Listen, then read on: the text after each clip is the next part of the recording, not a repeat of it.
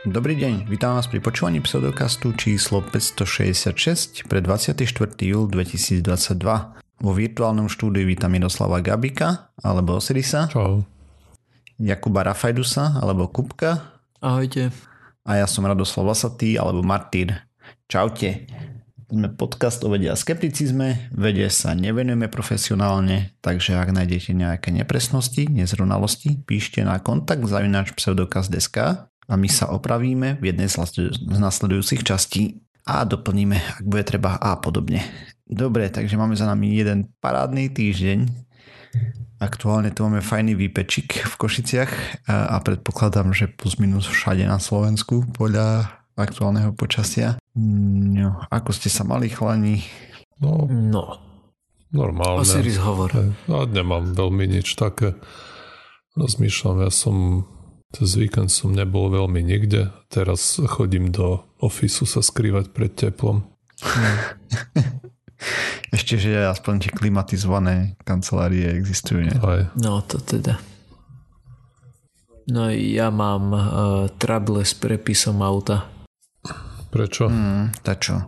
lebo to auto je dostatočne staré na to, aby ešte nemalo ten malý technický preukaz, ktorý má v sebe čip. To znamená, že sa ten prepis nedal spraviť online. No, To znamená, že najskôr som ja musel ísť uh, do Trnavy, tam sme si Aha. museli uh, počkať na, na nejakom tomu úrade, tam nám to odpísali, potom našťastie ten pôvodný majiteľ už nemusel ísť ku mne do Žiliny, ale iba vybavil nejaké to splnomocnenie. Ja som prišiel do Žiliny a spravil som to veľmi múdro, že, že som sa objednal na, na nejaký čas, čo celkom relatívne aj dodržiavajú, za čo som bol mm-hmm. celkom rád. Problém bol v tom, že uh, ako som klikal, tak som veľmi rád by som to zvalil na ten ich prostý systém, ale pravdepodobne som ja niekde spravil chybu a objednal som sa na, na tú inú, iné pracovisko.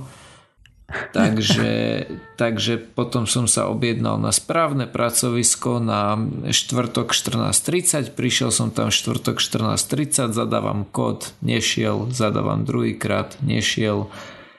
Som sa pozrel lepšie a to je až o týždeň vo štvrtok. nice. Takže takýto mám dneska celý deň.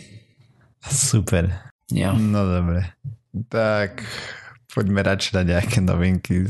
Akože je mi to ľúto, Kupko, ale pravdepodobne uh, strácaš, um, jak by som to povedal, sústredenosť pri tom, čo klikáš kde. Čo ja viem. To bude nie, ste- Alebo veľa Nie. alkoholu bolo. nie. A tentokrát e, to akože väčšinou áno, by som povedal, že som nesústredený, ale tentokrát e, na toto môžem zvaliť na ten ich blbý systém, pretože išiel som podľa nejakého návodu a tam ako som vyberal, tak tam nebolo to, to, čo bolo v návode, ale keď som to začal písať, tak to autodoplňanie mi tam hodilo vždycky niečo. Viem, že som to robil dvakrát, kým som sa k tomu dostal a dvakrát mi to doplnilo to isté. OK. Tak uh, som... Si to bol cez Slovensko proste SK alebo nejaký taký Áno, zázrak. áno, áno, presne cez Slovensko SK. Ach bože, tak to všetko vysvetľuje. Áno, nie som vôbec nadšený tým webom, ale to chcem povedať, že určite časť bola aj mojej chyby, nemôžem sa vyhovárať iba na to, že je to veľmi nepekná stránka. Za to, koľko to stálo, je to totálny odpad. Akože... Áno, za to, koľko to stálo, to, to mali dať navrhnúť Apple a boli by tam krásne okrúhle ikonky a boli by tam iba 4 a pomocou tých by si spravil úplne všetko. S tým súhlasím. Myslím, že Apple nerobí takéto dealy, ale čo dve, možno Ja. pre Slovensko by spravili výnimku. Zvlášť keby im ukázali to, čo to máme to teraz. No nič, dobre. Možno by stačil jeden človek, čo sa vyzná do user interfejsu. Ale myslím, že Áno. takých ľudí zo zásady nezamestnávajú na takýchto projektoch. Mm. Lebo to je aj tu na katastrofa naklikať niekde parkovanie napríklad alebo niečo také to je. No, my máme v Košiciach celkom slušné parkovanie. Tiež bez, bez manuálu veľmi náročne naklikať. Mm. To ma ale Čo napríklad si? zaujíma. Vy ste sa už stretli s takýmito nejakými že korporátnymi záležitosťami. Kde nastane tá chyba? Prečo uh, ten človek, ktorý navrhuje ten interfejs, prečo je vždy taký zlý? Je to proste tým, že on nevie lepšie, alebo lebo vieš čo myslím, proste ono je to naozaj zlé a určite sa s tým už niekedy stretol, že to tak je zlé a aj tak to tak urobí. Prečo? No, mm, tiež ako s týmto frontendom som nerobil, hej, že s tými vecami, mm. ktoré vidí užívateľ. Ale z... Jasné. Môj typ je, že ono sa to začalo pekne, ale potom, ako sa ten rok povedzme ten projekt kodil a sa prirábali funkcie, dávali preč, tak tam vznikol brutálny špagety kód mm. a proste to je jediné UI alebo ten interfejs, ktorý ako tak funguje to by bolo z tej technickej strany a z tej druhej strany tým, že sa to proste kodí dlho, tak ten človek, ktorý s tým robí, tak on vie, vieš, že mu to nepríde mm, nutne úplne, jasné. že je to aké hlúpe. Ale až potom, mm. keď mhm. tomu pustíš nejakého Joška mrkvičku, tak až potom... V našom prípade Kupka. Alebo hoci koho, hej, kto s tým nerobí. Hej, hej, jasné. S tým programom. Tak sa pozná dobrý užívateľ, to užívateľské rozhranie, hej. Že aj keď mm. nevieš, čo sa tam deje, ale ti to ukážu, tak nejak intuitívne aspoň do, na tie správne oblasti sa dostane, že? Tej stránky napríklad. Mm. Hej no. Že niektoré veci... A špagety kód by nemal vznikať za predpokladu, že je development vedený správne, ale ako vieme, mm, to sa veľmi často takže clean code a podobné veci sú úplne neznámou premennou v živote niektorých vývojárov. Što nepovedal by som, že sú neznámo, ale sú veľmi nízko na zozname priorít. Najprv sa to nakodí, aby bol urobený deadline a potom si napíše niekde poznámku, že vyčistiť to, hej. Ale už sa, k tomu sa už nikto nevráti. To tak nefunguje. Ty máš čist... ja viem, kodí, tak aby to bolo čisté. Dobre, to je jedno. Zby, zbytočne tu viem rozobrať tieto veci. Poďme sa pozrieť radšej na nejaké veci zo sveta vedy, uh, lebo o tom je tento podcast, nie o IT.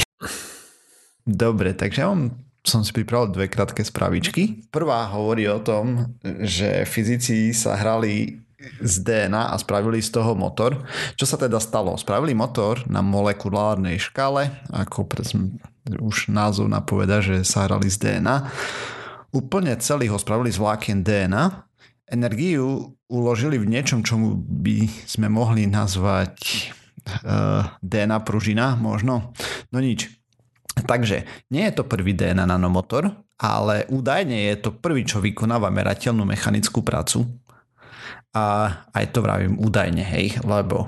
Takže je to ďalšie origami z DNA a cieľom je nájsť aplikáciu v, v oboroch ako chemická syntéza alebo aplikovanie liečiv pre toto čudo a tak ďalej. No a oni chceli dosiahnuť, aby podobne ako iné mašinky, toto fungovalo na brovnovom pohybe častíc v cytoplazme. V princípe tam jednotlivé častice do seba naražajú a tak si predávajú energiu.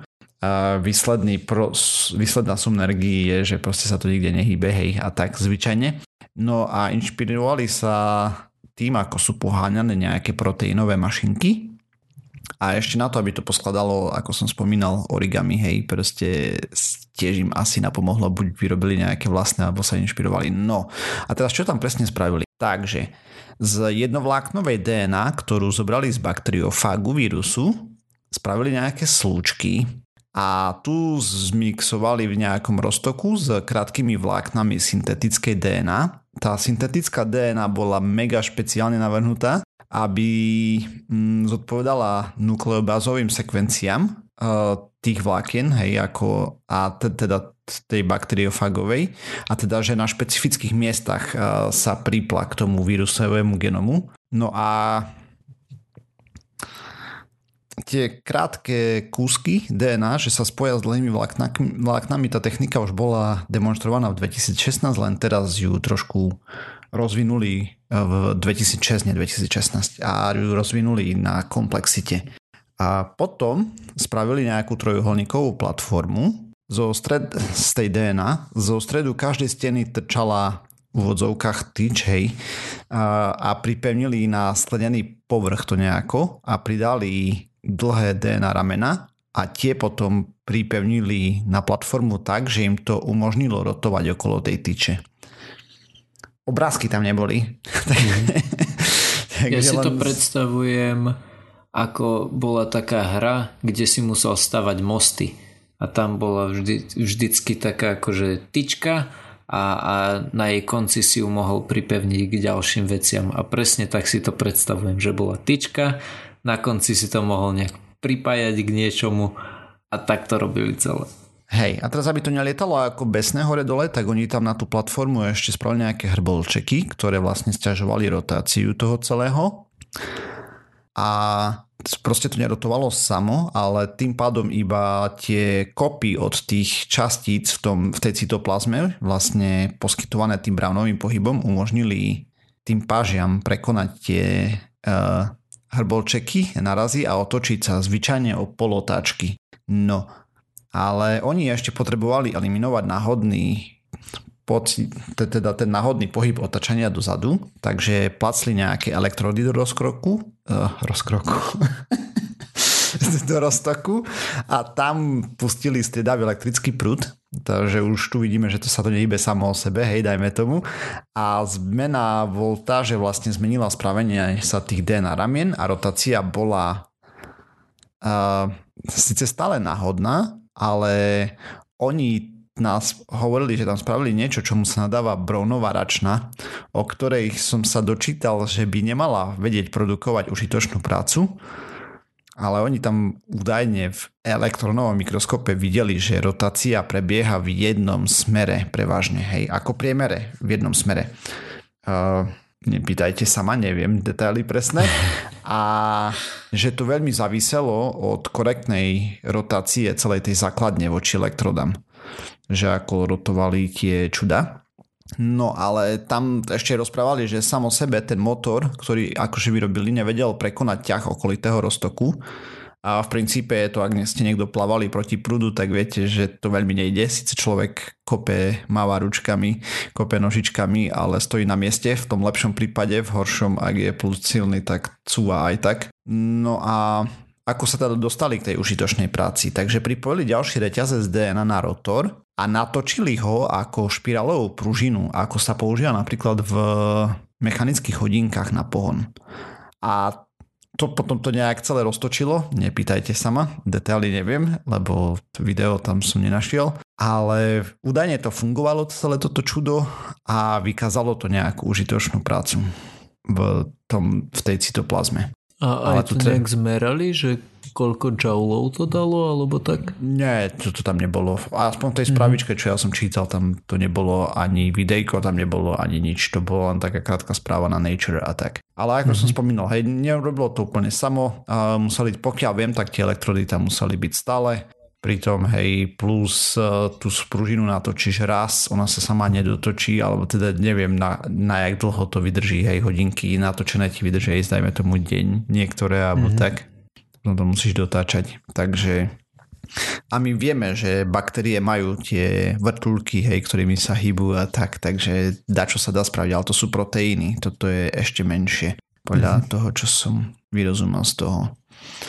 No nič, takže to bola jedna krátka správička a druhá Budeme sa baviť o depresiách a, a teda aktuálne je hypotéza, že serotonín vplýva na depresie a teda hlavne jeho nedostatok. Hej, na tom je postavená kopec, na tom je postavený kopec liečiv a podobne. Ale vyšla jedna nová metaanalýza, ktorá podľa všetkého hodila do tejto hypotézy jednu veľmi veľkú otázku a teda či je vôbec level serotonínu zodpovedný za depresie. A podľa zistení tejto zastrešujúcej metaanalýzy, alebo čo to je, a na to nie je dostatok dôkazov. To znamená, že ľudia, teda to neznamená, že ľudia, čo majú depresiu, teraz majú vysadiť lieky, ktoré im podávajú, to vôbec nie, lebo to je medzi pacientom. No tie lieky nejakým spôsobom fungujú, hej? Áno, hej, akože ono je to black box, hej, proste čierna skrinka, a ako to funguje celé a vôbec. Čo sa teda udialo? 20. júla 2022 vyšla štúdia v molekulárnej psychiatrii a je to zastrešujúci prehľad minulých metaštúdií a systematických analýz, ktoré mali vzťahom k depresie a k hladinám serotonínu. Takže čo oni tam robili? Na začiatku zobrali 360 štúdií, ktoré identifikovali, 315 bolo vylúčených pre nesplnenie kritérií, zostalo 45. Z nich vyhodili 6, lebo nemali relevantný výsledok, 6, lebo sa nepozerali na depresiu, dve štúdie, ktoré sa pozerali iba na podtypy depresie, jedna čo bola vyhodená, nebola systematickým prehľadom alebo metanalýzou, len samostatná štúdia. Zlý výsledok im vrátil vyhľadávač.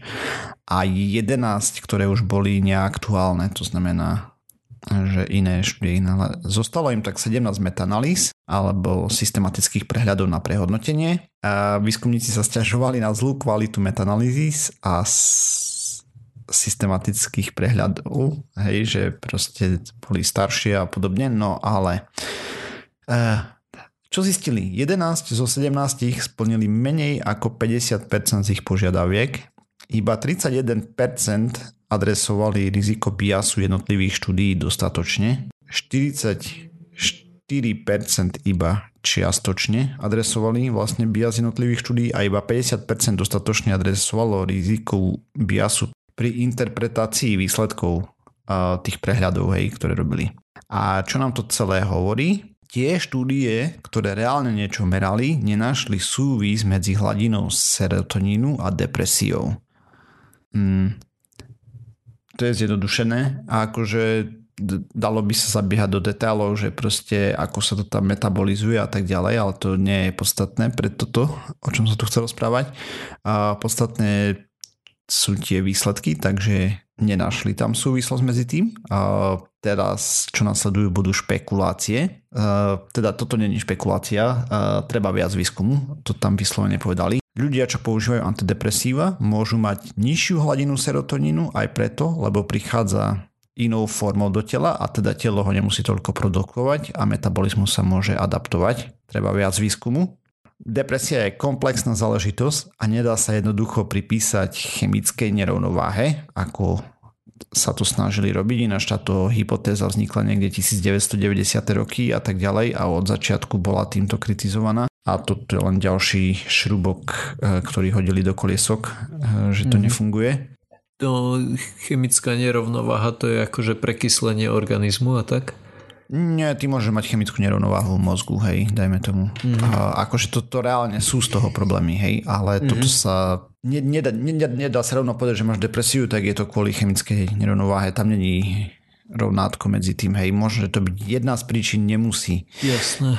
Je to komplexná záležitosť. A zároveň by sa pacientom nemalo hovoriť, že antidepresíva cieľia na tieto anomálie, keďže nevieme presne, ako fungujú.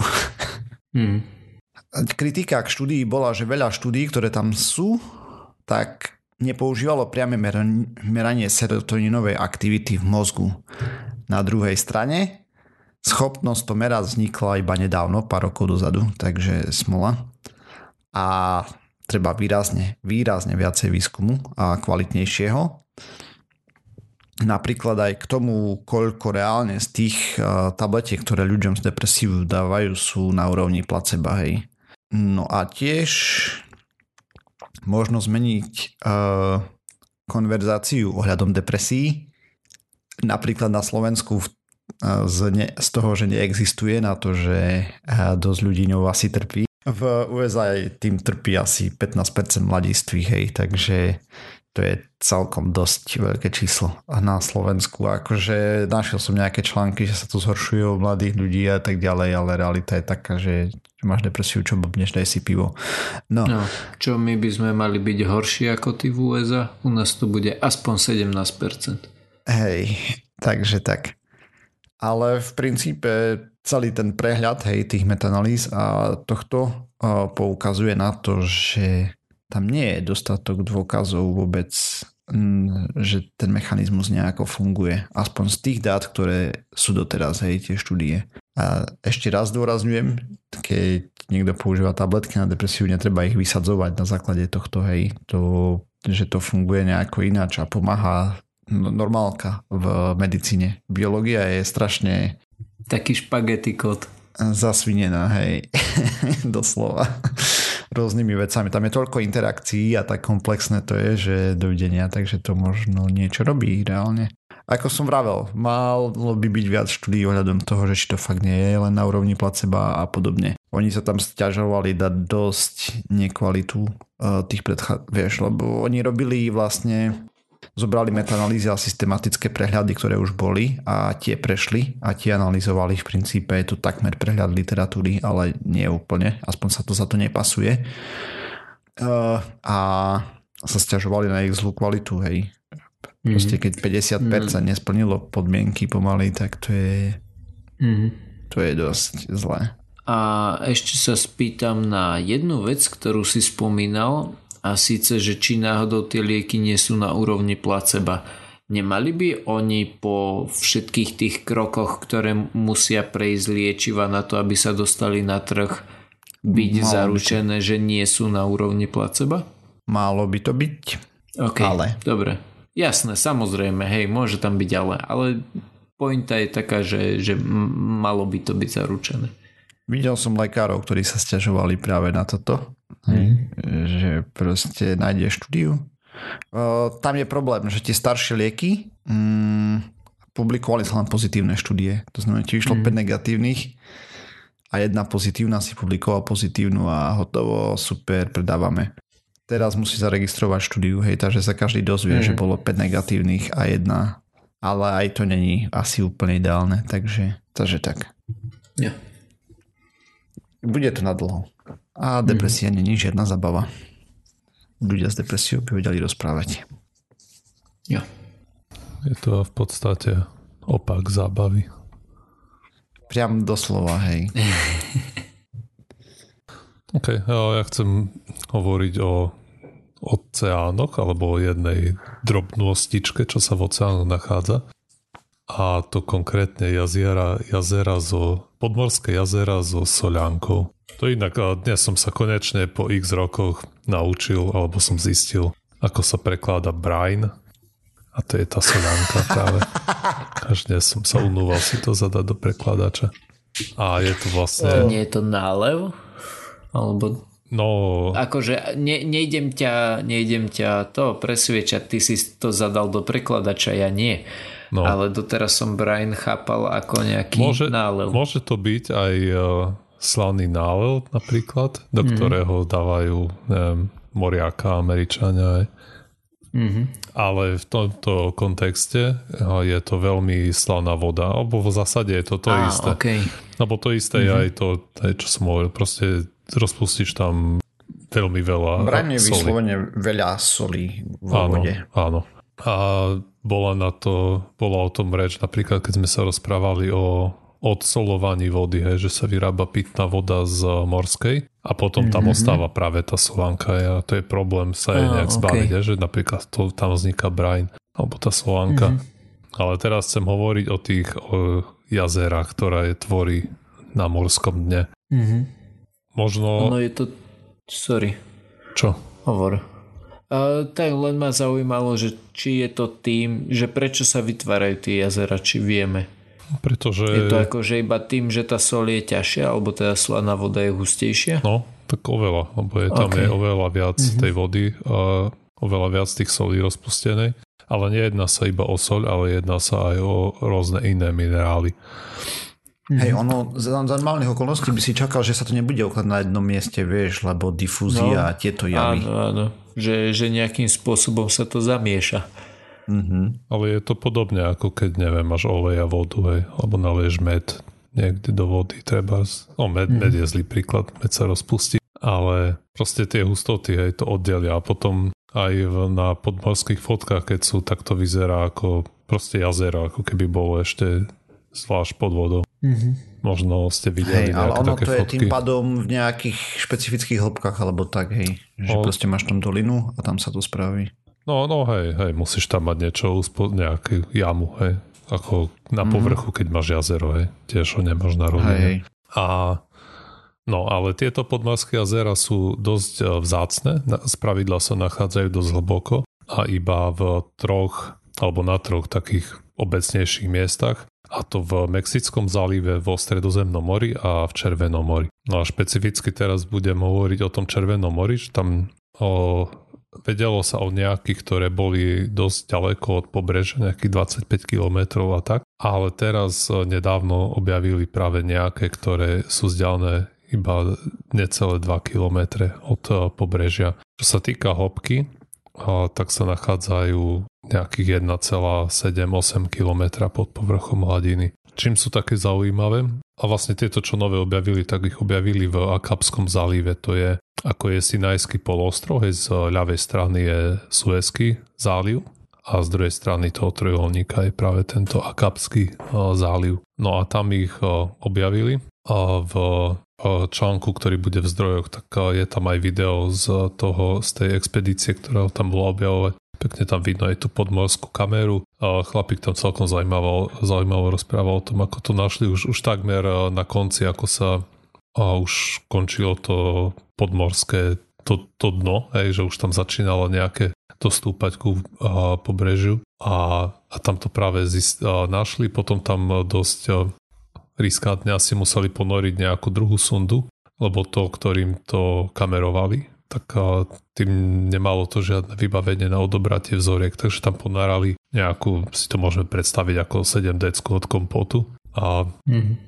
a to tam, hej, museli to tam ponoriť a hovoril, že je to dosť náročná operácia, alebo predsa aj tá, aj tá ponorka, že tá je prikapčaná káblom ku tej lodi, teraz oni tam museli pustiť druhý kábel s tou uh, sondou a že tam je veľké riziko, že sa tie káble zamotajú a prídu o jedno, alebo druhé, alebo o obe zariadenia. Ale vďaka tomu, že to museli takto komplikovane robiť, tak sú tam aj zaberia, vidno, ako sa tá sanda ponára do toho jazera so Solankou. Si tam odovzali, odobrali nejaké vzorky a teraz to budú skúmať. Tieto miesta sú veľmi zaujímavé z toho dôvodu, že lebo takto, na, napríklad keď tam zablúdi nejaký živočích, tak to je konečná, hej. To prakticky, ja neviem, slon, keby tam spadol, tak umrie okamžite, lebo proste to prostredie nie je veľmi privetivé pre život. Ale práve v okolí týchto jazierok s tou Solankou je celkom dosť iného života. Napríklad tam spomínali aj to vidno na videu rôzne druhy kreviet, ktoré tam číhajú a teraz keď nejaká ryba alebo niečo proste zablúdi do tej solánky, tak to prakticky tam okamžite umrie. Lebo tam nie je žiaden kyslík rozptýlený na rozdiel od normálnej tej morskej vody. Mm. A tie krevety tam proste plávajú okolo keď tam niečo zablúdi, tak rýchlo si to ulo- ulovia tú, toho živočícha z hladiny predtým, ako sa ponorí do, toho, do toho jazierka so solánkou. a, takže tam ako ste si takto číhajú a na, na tých nešťastníkov. No a to, čo už tam raz padne, tak s tým, tým už je koniec, tam sa to už nepohne nejak. A tým, že... No tam žijú aspoň nejaké mikroby, čo to rozožerú potom asi, hej, nie? No práve tých baktérií tam je hromada a rôznych mm-hmm. extrémofilov, čo tiež by, čo vieme, najprv by tam človek nič nečakal, ale práve vieme, že na takýchto miestach tým extrémofilom sa celkom darí, ale čím ale tieto lokácie sú zaujímavé z viacerých hľadisk. Jedno z nich je to, že na nejakých takýchto miestach sa predpokladá, že vznikol nejaký prvý život, že buď by to mohlo, lebo, lebo je to hrozne bohaté na rôzne minerály a je, je to možné, že niečo tam uh, takéto vzniklo. Je ďalšie uh, miesta, kde by to mohlo byť, sú ja neviem, uh, tie, jak sa to volá, čo vyviera... Uh, Hydrotermálne ventily. No tie podmorské také komíny, z ktorých, kde je proste hrozne horúca tá sírna, tá voda je, čo tam niekde, na lávu sa to, mm-hmm. alebo na magme sa to odpaluje. Že tam tiež je niekoľko extrémofilov a sú tam aj veľmi veľa tých minerálov rôznych napríklad tam je tiež ďalší kandidát, potom tie gejzíry a podobné a, a lokácie.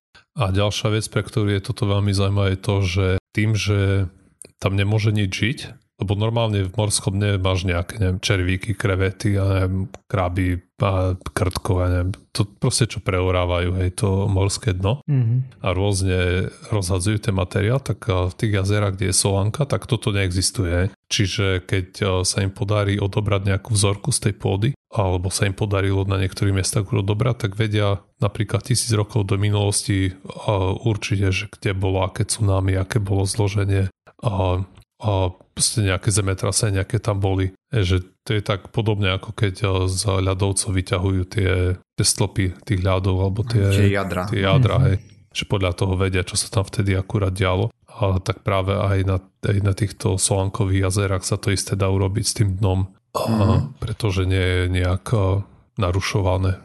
A tiež tam tak vrtali jadro, alebo čo? O, neviem, akým mechanizmom odoberajú tie vzorky.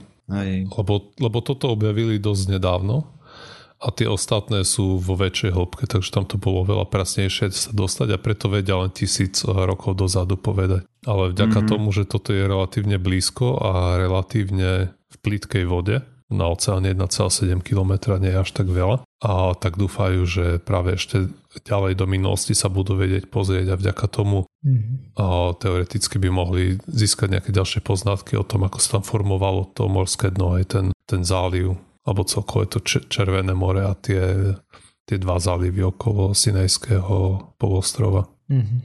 OK. Mňa jedna vec zaujíma. Vieme, že aká je tam tá hustota? Že keď more má, ja neviem, 5%, tak nejak? Asi soli? tej soli? No, ja neviem, koľko má. To typujem. Zdá, že nejak 3,5. Dobre, tak nech má 3,5, že koľko má hento, vie, že či je to, že 6 alebo 20, že či to tam niekde spomínajú, keď si hovoril, nie, že nie, odobrali nie. aj vzorky odtiaľ? Nie, v článku to nebolo. Mhm. To ti ale podľa mňa ten na uhorky nájde. Aj to je, to je asi veľmi špecifické a závisí to od toho, toho mhm. konkrétneho miesta. Jo, jasno. No počkaj, však môžem skúsiť nájsť, či je morská voda, hej. Hej, 33 až 37 gramov na liter. No. no tak to je nejakých 3,5%. To malo si pravdu. A a, no, takže podľa rýchleho Google tie, samozrejme sa to líši, tie ako majú rôznu solnatosť a tie podmorské jazera Solanky a čítam teraz, že majú od 3 až 8 krát viac soli rozpustenej v sebe ako ten okolitý oceán. Mm. Tak aspoň vieme, že kde sa to zhruba hýbe, že od tých povedzme mm-hmm. 100 do 250 gramov soli na, li, na liter. Mm-hmm. Hej, v princípe čerstvá voda má od 0 do 0,5 eh, častíc per ton PPT a slaná voda má 30 až 50 a briny, briny je od 50 plus. Áno, že vtedy to naplňa definíciu mm. to je solánky, kde je to mm-hmm, dvakrát slánšie. Keď je to povedzme dvakrát slánšie ako morská voda. Hej, napríklad Červené more má 40 ppt. Uh-huh. No takže už... Hej, stredozemné 38, v priemere má more 34,7. Alebo oceány. Čierne more 18, hej. Baltické 8. Mm, tak tam už sa asi rozpúšťajú tie o, ľady z Antarktídy. Čedve, čedve, mm. čedve, no. A potom má, že limit na Sice Baltická, vodu pre agrikultúru a, a pre polnohospodárstvo, sorry, a je 2 ppt to je limit hej, maximálny, mm. ktorý môžeš používať, bo ináč zabiješ rastlinky. Cool, cool, cool. Mm? OK. Dobre, na Discord som linkoval jedno krásne videjko z Twitteru, ktoré niekto spravil. Nebolo až také krásne. Náhodou bolo úplne peckové. Ja som sa na tom zasmial, tak síce cez slzy, ale zasmial. takže, takže tak. Takže vy ste ho videli a poslucháčov nechám, nech si kliknú a nech posúdia sami. Je to dobrá reflexia na niektorých našich ľudí. No nič. Hmm. Našich ľudí, ako tak myslím, všeobecne ľudí, nielen našich. OK, takže sme sa dopracovali na záver tejto časti pseudokastu. Ďalšia časť znova o týždeň. Nájsť nás môžete na www.pseudokast.sk, kde nájdete aj zdroje, ktoré sme používali k príprave tém. Okrem toho nám môžete písať na kontakt zavináš pseudokast.sk. Sme na sociálnych sieťach, na Facebooku, na Twitteri, sme aj na YouTube, na iTunes, na Spotify a všetkých možných a nemožných podcastových agregátoch. Ak nás chcete podporiť, like, lajkujte, zdieľajte, príďte nás pozdraviť na Discord. Čaute. Čau. Ahojte.